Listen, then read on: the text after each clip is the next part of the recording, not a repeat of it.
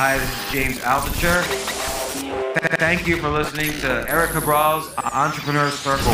On this episode, And then in 2016, I think it was, I read uh, Hal Elrod's The Miracle Morning and started doing the Miracle Morning practice. When I started that, I had my accountability sheet with all of my goals, which is my 10 year, three year, one year, 90 day, monthly, and then weekly goals.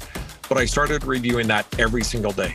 And that's when things absolutely took off for me. I started my goal achievement percentages went up drastically.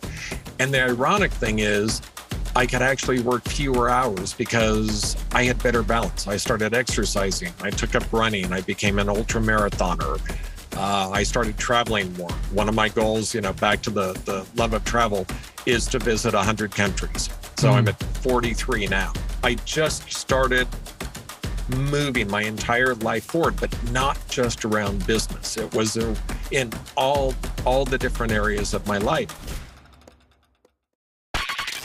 You have now entered the Entrepreneur Circle.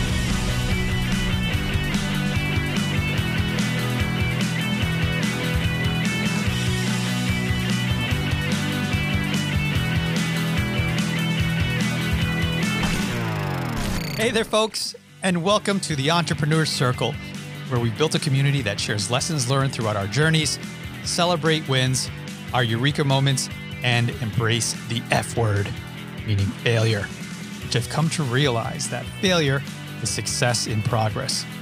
I'm Eric Cabral, your host, a husband, a father of two brilliant girls, and I've been called a heart centered entrepreneur by my peers and mentors. My mission in life is to make the world a better place, one mic at a time. So I'm happy and humble to have you join in on that mission. And I hope that by the end of the show, we would have added value in your life. So if you're ready to jump into the circle, let's get to it. Are you ready to invest in real estate but don't have the time or enough education to do it by yourself?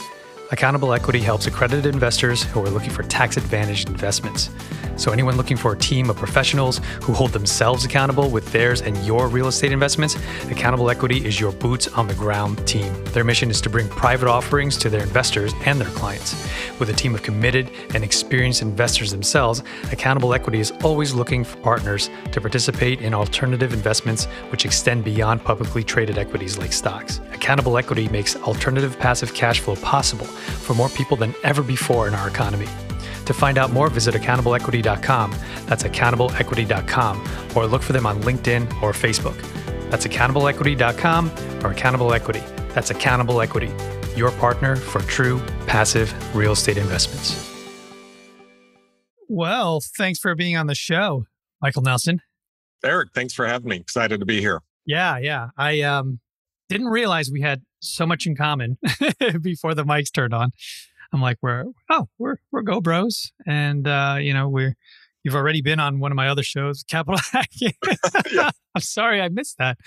Uh, yeah, I was telling Josh the other day. I'm like, I'm, I'm the worst co-host, man. I'm so sorry. I'm missing, I'm missing episodes with Michael.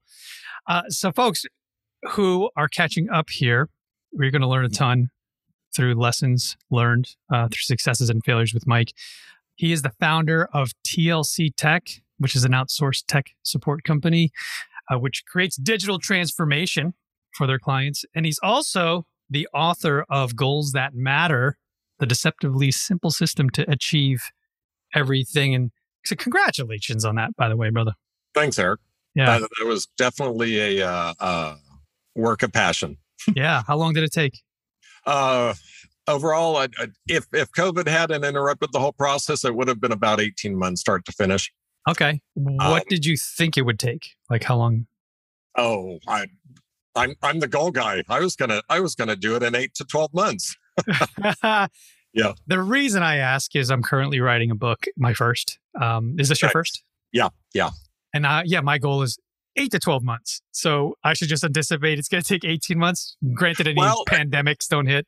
Ki- kind of depends on after the first read when you get it back from your editor. My uh, my first draft Ah. came back with 24 pages of suggested changes.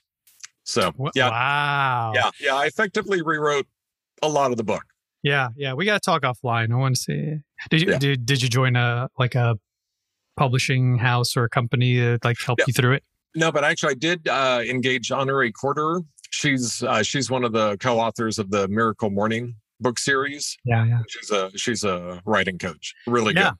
Yeah, definitely need some some help and people in our corner, especially if Yeah. we haven't done it before. So Yeah. yeah. It- Love it's to- an undertaking.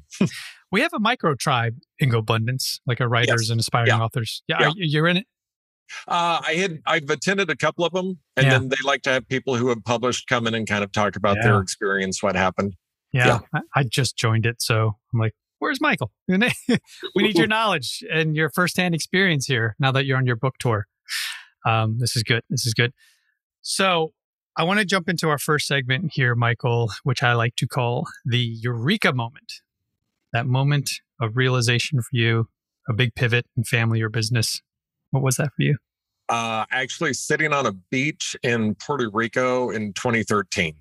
Um, I had gone down there. It was one of the first real vacations that I had taken. My business at that point, I think, was about nine years old, and I I had vowed I was going to do this my current business differently than the first one, and went down there for the first week and realized I've got a lot of the old habits that I had in the first one, which was basically no balance everything was about the business and that's where the whole focus was. And so i really I, I took this week and just kind of sat on the beach and reflected on what i wanted to do and decided i, I looked at all the six main areas of life and you know in in, in the GoBundance tribe it, it's you know the six or six main areas and just kind of mapped out everything that i wanted in there dreams hopes goals just kind of did this wild planning session and went this is what I, I want to work towards. I want to do it differently. So it was just this, that it changed the whole tra- trajectory for me. What what happened prior to that? What were you doing prior to that that made you want to change?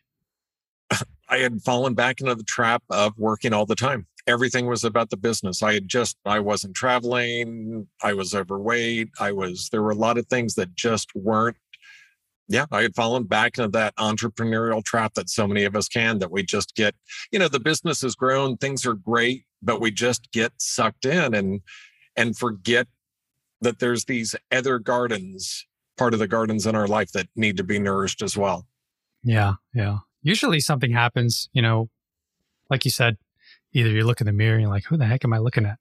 Yeah. Or somebody in your family says something, you're like, whoa, that's not that's not cool. I'm offended. And then you realize, wait a minute, that's my fault. You know, uh, Yeah. I'm a terrible husband or a terrible father. Or I just remember um, being in corporate America and I was like so miserable. I totally resonated with what you said. Like I was, I was overweight. You know, just not sleeping right and just eating right. And I used to like my poor daughter who was seven now. I think she was three, two or three at the time. And I was like yelling, "Ah!" and like at the top of my head. I'm like, is that the father I want to be? That's- Yeah. Like the guy who's punching holes in the wall. That's that's not cool. Was there anything like that that you could like in childhood? I, I like I like taking the Wayback Machine. So what was it? What was it like when you were growing up in the Nelson household, specifically around like the dinner table? Um, so I like to joke that I was raised by hippie wolves. Uh, and it's really true. So it, it's funny you mentioned the dinner table. When I was 10, my parents bought a 10 acre ranch, and their favorite thing to do would be to sit down to the dinner table and say that everything on the table came from the ranch, which included the butter that was churned by hand, the bread that was ground wheat and baked, and I mean, literally everything came from the ranch. As a as an 11 year old kid i just wanted a big mac. Now it's like wow this- they they were the original farm to fork. I mean it was Yeah. um so i had you know my parents were school teachers. I just i i had an absolutely blessed childhood uh we actually bought that ranch after uh, my parents uh, had won a lawsuit from from an injury and when i was younger so when i was eight years old they sold their house bought a 24 foot travel trailer and a truck pulled us out of school and we traveled the united states for a year Wow. Yeah. That's crazy. Yeah. What what do you remember specifically about that transition? So the trip i mean i so the the rest of my education every US history. It's like, I've seen there, I've been there, I went there, I touched that. It, I mean, we had 39 states and 39,000 miles in 12 months. We just, we saw everything. It was, Wow. uh, they really, the, the love of travel, uh, that is just embedded in me from that one. Yeah. Yeah. How old were you again? Uh, that was nine and 10. I Nine think I turned 10, on the trip. Yeah. You have siblings? Yeah. My older, older brother, he was two and a half years older than me. Okay. Yeah. Is.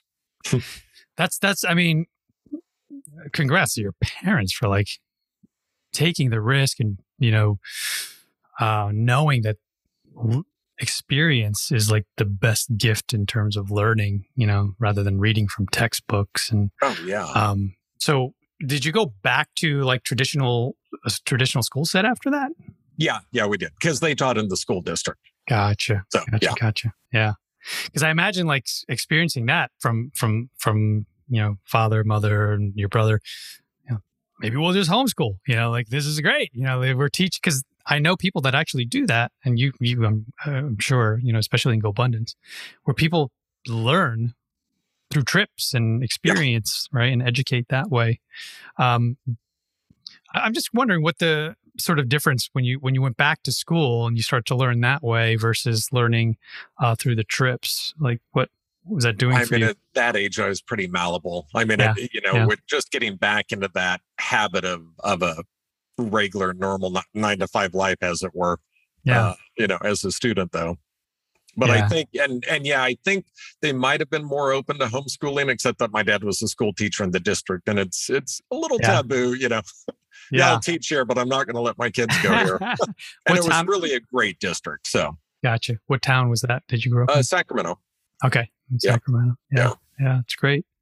So, uh, as you were growing up, um, and your your parents were, you know, in their profession and trade, were what were sort of the entrepreneurial inspiration, you know, sort of figureheads that that you know created the Michael that we know today? So it's funny. I didn't really have. So my dad had entrepreneurial spirit. He, uh, when they bought the ranch, he started boarding horses. They, I think we sold hay for a while. So he had kind of side hustles, um, as it were.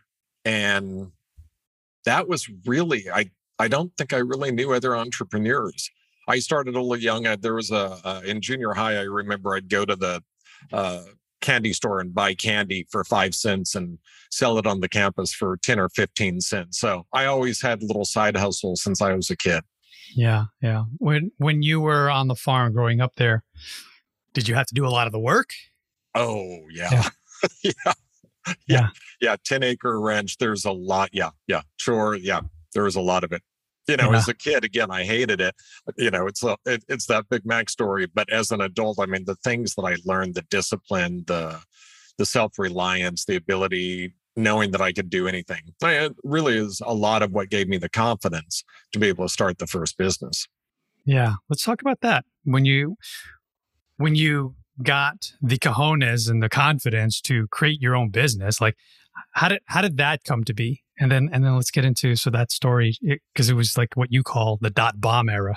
Right? Yeah, yeah. So yeah, so I started off actually as a school teacher. I uh, out of college, I moved to Maui. Ended up getting a. a Wow. I was a substitute teacher over there. Um, made good money. Actually, came back from Maui with a savings account, which was pretty amazing, and started substitute teaching back here in Sacramento. And got offered a long term sub assignment and ended up getting my teaching credential.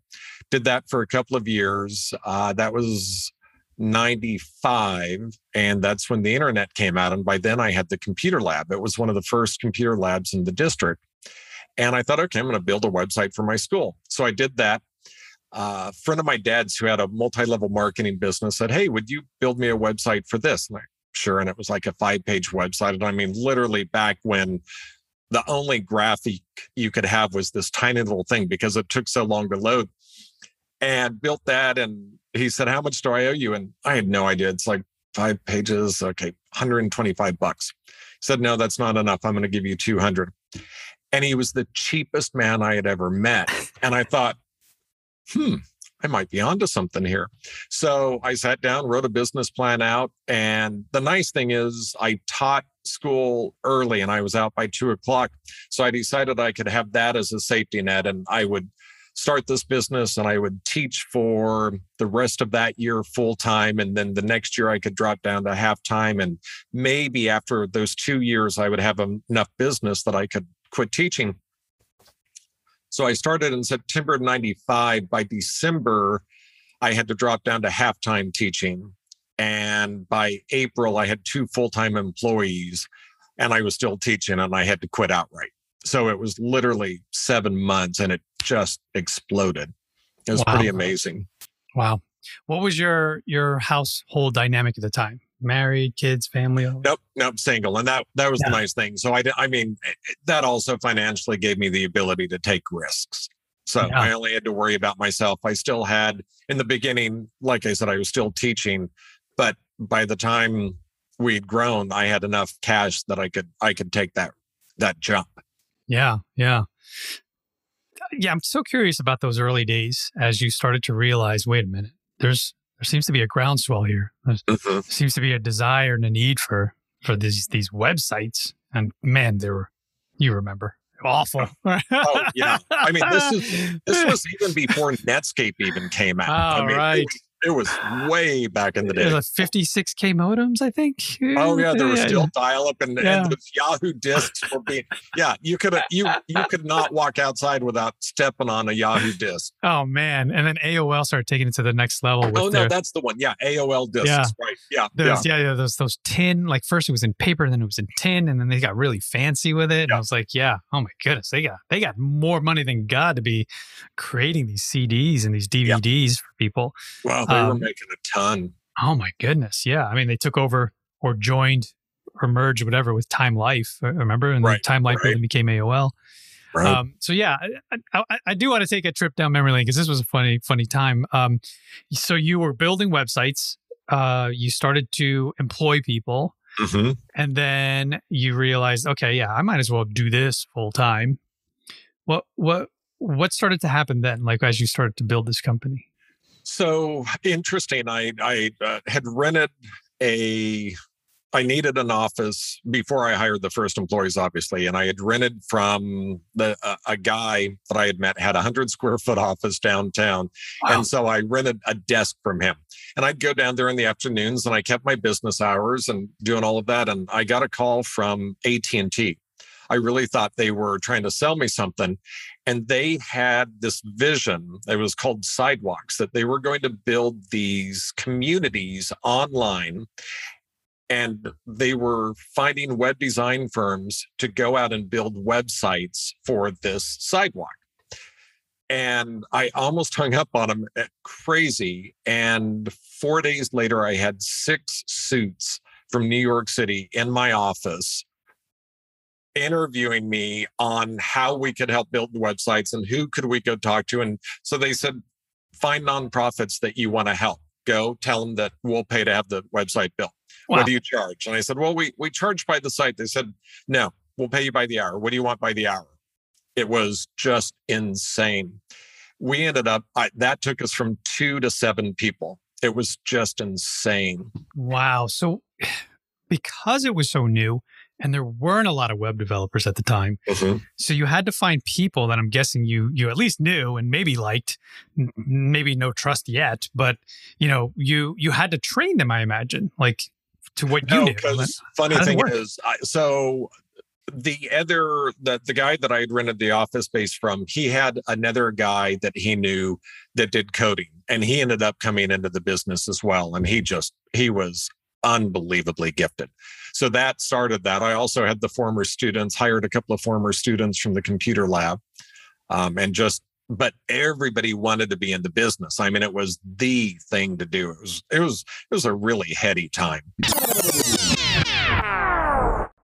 Hello, this is Josh McCown, CEO of Viva May Hospitality and the beautiful Renault Resort Winery. I have to tell you, the secret's out. And the secret is On Air Brands. On Air Brands Creative Agency, which specializes in launching podcasts, transforming live events into live streaming events, and social media marketing soup to nuts. On Air Brands has changed the game. There'll never be a day from here forward when you and I and our companies don't need to be on the air. Every brand needs to be on the air, but so few know that. So it's great to work with a group that are ahead of the curve and to find a company that has been built on the core foundation of the future of marketing. If you're ready to broadcast your brand like they've done for my brands, take the next step and make a change that can transform your business. Reach out to On Air Brands today. That's onairbrands.com. Yes, onairbrands.com. So so let's let's celebrate some of the wins that happened during that time. Like what was the height of it all before it all came crashing down? coolest thing was we landed the California State Lottery as a client. We built their website, and at the time, they didn't have any place to host it. So we hosted it on our servers, and literally, oh these were e machine, e machine desktops that were, you know, we did this on cash flow. They were held together with baling wire. And it just happened to coincide shortly after we launched that they hit for the first time a hundred million dollar uh, lottery. And so we were getting a million hits an hour. And we had a we had a six megabit connection. And it cost, my God, I think we were paying like five thousand dollars for six megabits back then. I mean, it was just insane how how expensive. So that I mean, that was really the big. I mean, to have the to to land an account like that was just utterly amazing. Yeah, yeah. Give us a So- give us an idea of what you from what you remember. What was the revenue at the height? Like, well, how much were you guys making? Oh, not uh, surprisingly not that much. I mean, so we're also talking what was this 92? So Yeah. we're talking almost 30 years ago. Uh, I think at our best we did like 1.5 million. So it might have been equivalent to about 3 million, 4 million Yeah. today, maybe. Oh yeah. And how Oh. many were on staff and you know contracted out at this point? Way point? too many.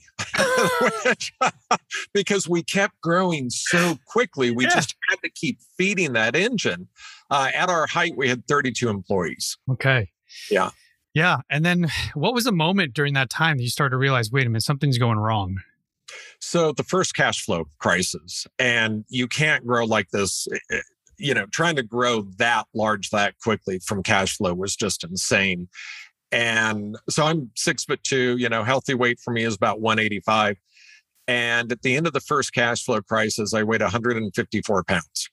I Oh, was God. You went just- the other way. I thought you were Oh, going to say I was no. 289 No, no, pounds. No, I was I was so wound up and nervous, and the nerves for me hit me in the stomach, and so I just I couldn't eat. Um, It just yeah. So it was insane. So are you who who's the operational uh, side of the business? Was it you or was your partner? So he did the coding. He did the he did more of the technical side. I did the sales side. Yeah. Um, and in hindsight, we probably needed somebody running the operational side. yeah, that Yeah. that was the biggest mistake. And and the the guy that I had rented the office space from, he was kind of like the elder for us. Mhm. Um, and he helped guide as well. But there were, you know, uh, it was my first business. I didn't know what I didn't know. And really, what I didn't know was margins. That Mhm. paying attention to the margins and understanding the revenue streams, that was probably the biggest mistake that we made growing that company. But it was just everything was just being thrown at us. And it was, it was the time. I mean, it was, it, it was an amazing time to live through.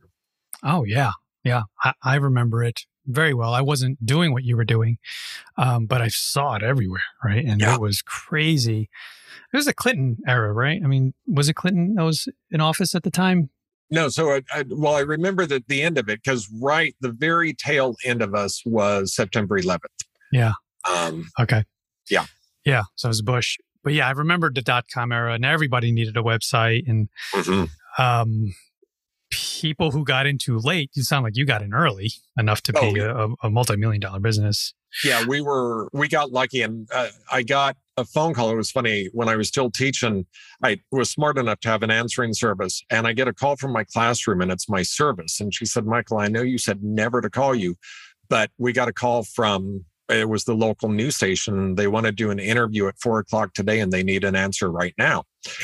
Called them. I ended up getting interviewed by them 12 times over the next 12 months. I was their go-to guy for internet questions. And wow. that just that helped change the trajectory as well. Wow. So they were interviewing you to pick your brain, but then were they also using that? Uh, like, was it helping in promoting it all? For promoting our business? Oh, Yeah. any- Yeah. anytime. Yeah. Anytime the, uh, we'd get so many leads the next day. It was just Yeah. amazing. Wow. Yeah. Wow. So let's let's let's walk through how it how it slowly started to unravel. I imagine it was slowly, right? Even though it probably felt fast. It was pretty quick. So by that Mm. time we were landing, you know, we had and and I remember we had three account, three uh proposals out for a hundred grand, 150 grand each. So I mean they were pretty big deals. And that's when things just started to change. It it started to change probably in September, October of 2000, but we still had these really big proposals out. So I knew things were starting to change, but I didn't want to lay people off because it would make these people nervous. Again, lessons learned, you don't hold on. So ultimately, in February of 2001, we had to lay off 11 people. Mm-hmm. Ultimately, of course, everybody got nervous. None of those accounts came in. And we laid off another 11 probably by May or June, and then just kind of held on until September. And we had we had gotten a line of credit uh, a couple of years before. Again, really good life lesson, business lesson is you don't use a line of credit like a term loan. You use it for short term cash flow issues. And we used it to grow the company. It, it should never, I never should have used it like we did.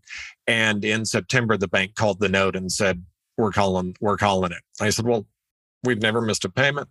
Don't care. They got nev- nervous. They called every internet loan they had. And I said, if you do it, you're going to bankrupt the business. Yeah, we don't care. We're calling the loan wow. which was probably the best lesson I ever got in business is when you're indebted to a bank, they control a lot more than just how much you pay each month. Yeah. So for for for my edification as well as the audience, this can you get some details on that lesson? Because that is a powerful lesson when you get a loan from anywhere. From you know, especially nowadays, everybody's getting EIDLs and SBAs, and you know, maybe people are using that for you know employees or not using it necessarily for growth or whatever it is. It's not returning. Uh, you know, they're not getting their ROI on it. Can you talk about that? Like, what what were some of the the details and the lessons that you learn and what you tell people? So the insane thing is we I went out to lunch with this banker and three hours later I had a quarter million dollar line of credit. Pers- and personally guaranteed. I mean, everybody, and you got to remember this was also probably 98, 99. Everybody wanted in on it as well. So all of the banks wanted to have their piece of it. So it was really easy to get that loan. Way too easy, it turns out. And what happened is because we're growing so fast, I was using it to grow the business, uh, advertising, adding staff, and it just kept getting bigger and bigger. And I mean, uh, we had tapped the line of credit within that first year. Um, because again, I was young. I didn't, you know, a line of credit is meant to be short term. You use it, you pay it off. But, you know, all of these things that I know now, and, you know, we have in, in my current business, we have lines of credits. We rarely ever touch it. There was a time we did, but, you know, three months and then it's paid down to zero. Mm. It's not, it's meant for me now, uh, uh, the line of credit should be used for a short term cash flow issue, not a fundamental grow your business. It, it's just get a term loan, do it differently, but having their ability to call that loan is is Mhm. what killed us. What what was what was the term on the loan? Uh, so it was minimal payments, even on the 250. I think it, I don't know, it was like three, four, five thousand a month. Not a not a big payment, but again, I was young. This was my first business. I didn't know any better, and Yeah. I didn't I didn't know ultimately they would call it like they did. Yeah, That, and that that, was just a body blow. and it was in the fine print. I'm sure. That, hey, Oh, we yeah, can call yeah. this whenever we want. What- what- what- Absolutely. do you remember like the interest or the points back then? Gosh, it wasn't bad. It wasn't bad. No. Yeah. It's all. It's. all I'm just questioning it because this is. I kind of see a little bit of it now with all these loans going out to all these companies to give them lifelines. You know, Yeah. oof, it's kind of it's, it's crazy. Um, so yeah, so you know, as painful as it might be, I'm hoping that maybe enough time has passed it's been about 17 years.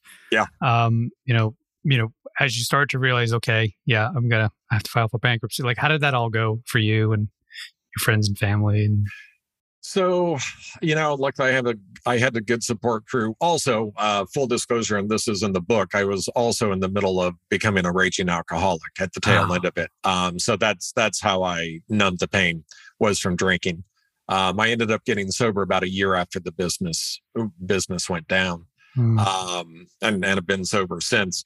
But I, I had a great support crew. I had a competitor in town that when the bank called the loan, um, I called them and said, Hey, let's go have lunch. And we basically did a paper napkin deal. And I said, Let me introduce you to the bank. And so they bought, I don't know, I think there was like a quarter million. And I think they bought the assets for like 50 grand. But all of Mm. our clients were whole. Nobody lost any money. They kept their websites. That was really the most important thing to me. And it's funny, my current business has some of those people as clients today. oh wow, Yeah. that's great. Yeah, that that goes to show, uh, you know, you built your reputation. Uh, you know, people people liked you enough to to follow you. So Yeah. so now that you went through that, you got a boatload of lessons learned. You know, and and and and we, I, I I mentioned to you earlier, we have the segment called "Embrace the F Word," you know, meaning failure. That was it, folks. we don't need to go backwards. Holy crap! But yeah, let's talk about the lessons learned that brought you success in company TLC. So when I started TLC Tech, I vowed I was going to do it differently this time. I was going to have balance. I was going to take vacations. I Did you gonna- take time off between? Yeah, uh, yeah. Actually, I went back to teaching for a year. Okay. Um, I went back to actually it was in a private uh, all girls Catholic high school, and I went back did that for one year. Turns out I was a horrible, horrible employee. Really good teacher, horrible, horrible employee. Because once you've been on your own, Yeah. it's really hard to go back. So Right. my contract wasn't renewed. Uh, a friend of mine who was in business took me out to dinner. She had been a client of my other business and said, "You know, what's your next business?" No, no, I'm gonna I'm gonna go to public school. I'm gonna teach their vacations, balance, great Mm. retirement benefits. No, no, you can't do that. So she just nope, that's what I'm gonna do. She just keeps beating on me the whole dinner. Finally, it was like, "What could you do?" It's like, uh, I don't know. I I guess I know how to work on computers. And back of the napkin, by the end of the night, I had a little uh, another little business plan to run, and ended up starting TLC Tech. And it was just me for the first uh, first two years, and then I hired my first employee. But the lessons was I wanted that balance, and I was not going to do debt.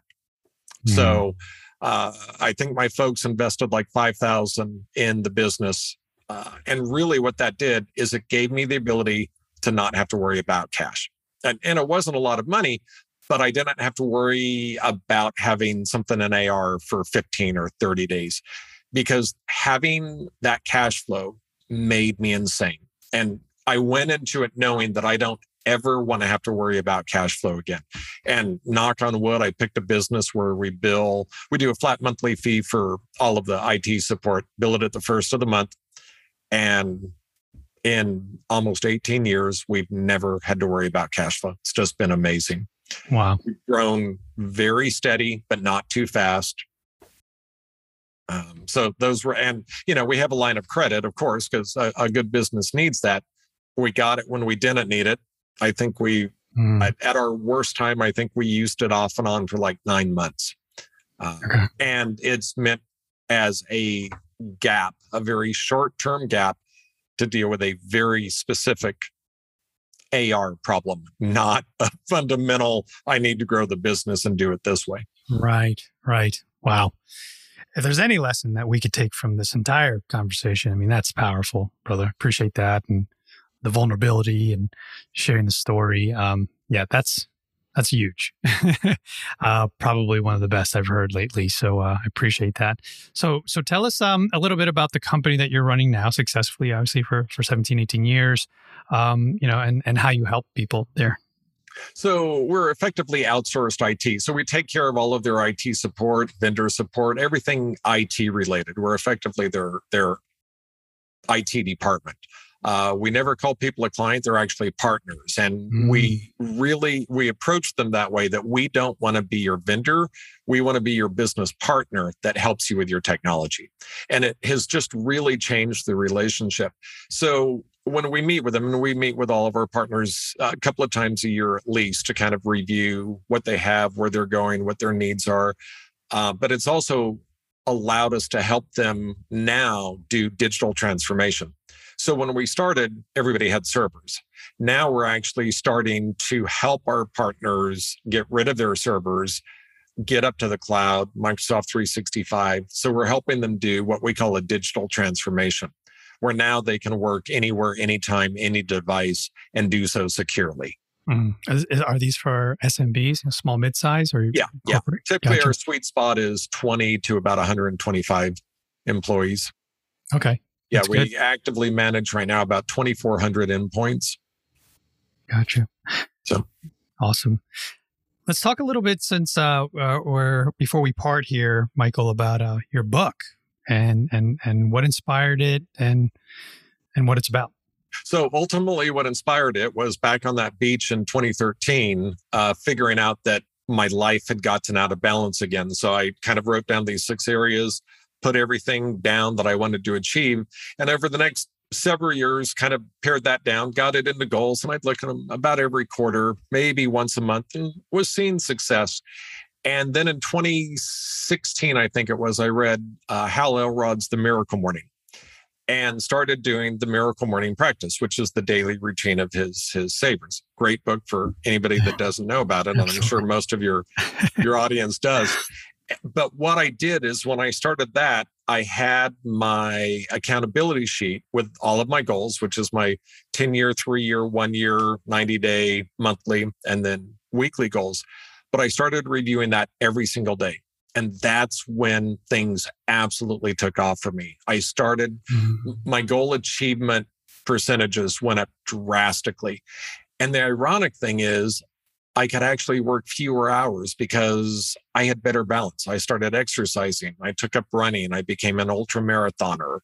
Uh, I started traveling more. One of my goals, you know, back to the the love of travel, is to visit 100 countries. So mm. I'm at 43 now. Um, I just started moving my entire life forward, but not just around business. It was in all all the different areas of my life. And I started turning some friends onto this. They started doing it. And ultimately, the, the best one was my brother read the Miracle Morning, said, I, I want to make changes. Can I come out? Will you help me?